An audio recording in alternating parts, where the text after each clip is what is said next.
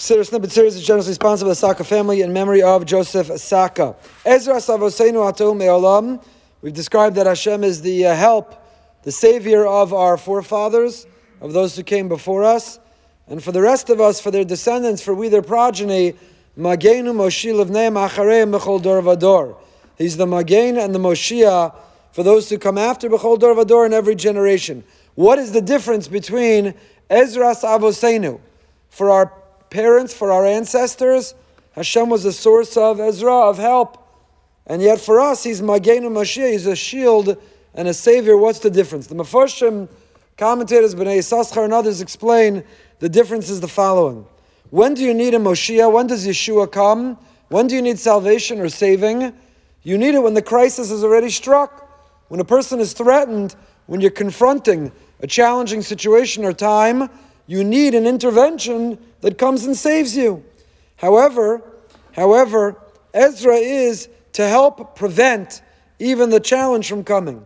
Ezra means somebody is a source of help that positions you that you're not even confronted by challenge, by crisis. You're not even in a difficult situation.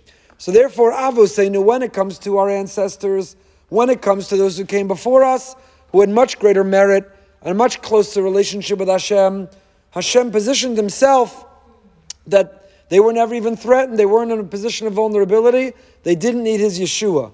But we, B'nai Achareim, we their children after, Hashem also helps, but he has to swoop in. He has to be a Moshiach, he has to come in and save us after the fact. Why doesn't it just say B'naiim? We're describing in the sense, Ezra Savoseinu, Hashem is the source of help for our ancestors, and for we, B'naiim, for we the children, he's Magenu Moshiach. What does the word Achareim add? B'naiim are obviously Achareim. Your children don't come before you.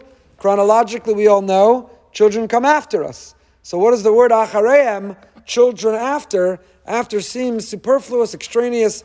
Why do we include that? Why is that word included? So, Schwab suggests, B'nechem Achareim is referring not just to children who come after, doesn't mean automatically or inevitably, it doesn't mean all children will be subject to the same merit of those who come before. It have to be children who are who are achareim. Achareim doesn't mean chronologically. It's not a timeline or timetable.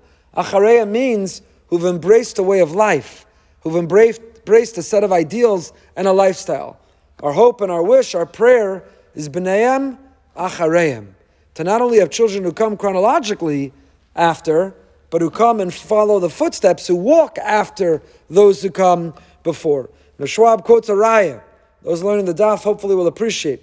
Gemara Yevamos daf Membezam and Aleph understands the word Zaracha Acharecha, your offspring after you, in the conversation between Hashem and Avram Avinu, that your offspring after you, Zaracha Acharecha, Hashem is going to rectify the bris he made with Avram Avinu, that Zaracha Acharecha in that context means children who follow with the same level of faith, who live with the same level of faithfulness, follow the footsteps of their parents. But those who reject or those who walk away, those who abandon, then they're not subject to the same merit or the same blessing. So when we talk about B'nai Achareim, we're not only talking about children, we're talking about Achareim, the importance of embracing the values and the virtues, the Torah and the lifestyle of those who come, of those who come before. Now we end the sentence, Ezra Savaseinu, with the words Bechol Dor Vador. Don't always appreciate this. I'm not even sure in the siddur how they punctuate. You can look and tell me. But Bechol Dor Vador, where does Bechol Dor Vador come? Is Bechol Dor Vador the conclusion of this opening sentence?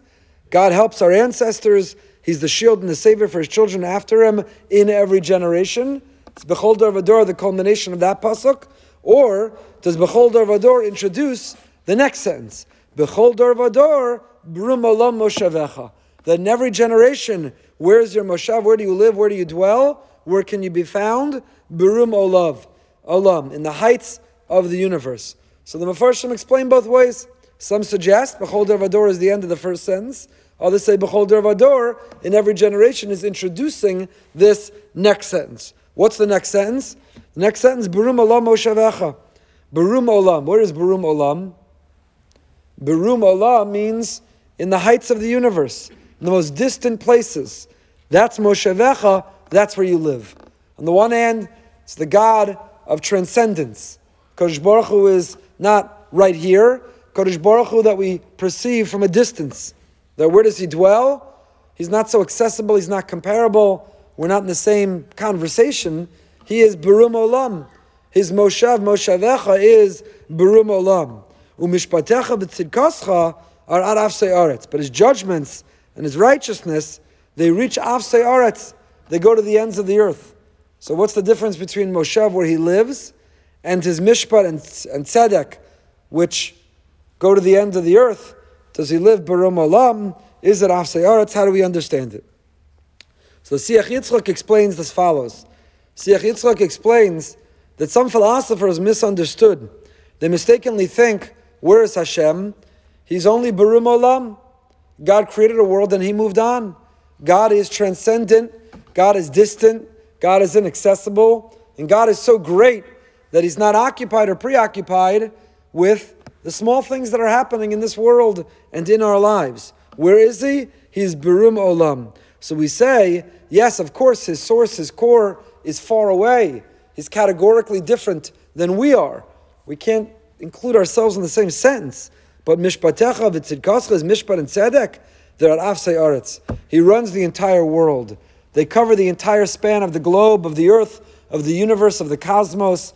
Kadosh Baruch Hu simultaneously is far and close. Kadosh Baruch Hu is simultaneously inaccessible and accessible. The whole notion of the Jew is to feel that tension, to understand that Hashem is both distant, He's both far away, and yet He's nearby at the same time. See that in the formulation that Avudraham points out of every single bracha that we recite.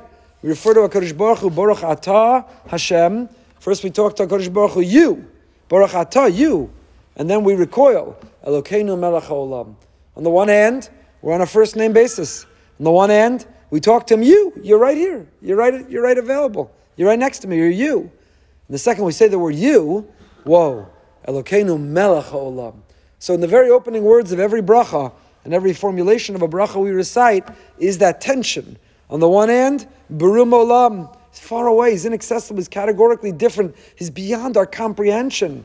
But on the other hand, Ad Afsei Aretz, he's everywhere.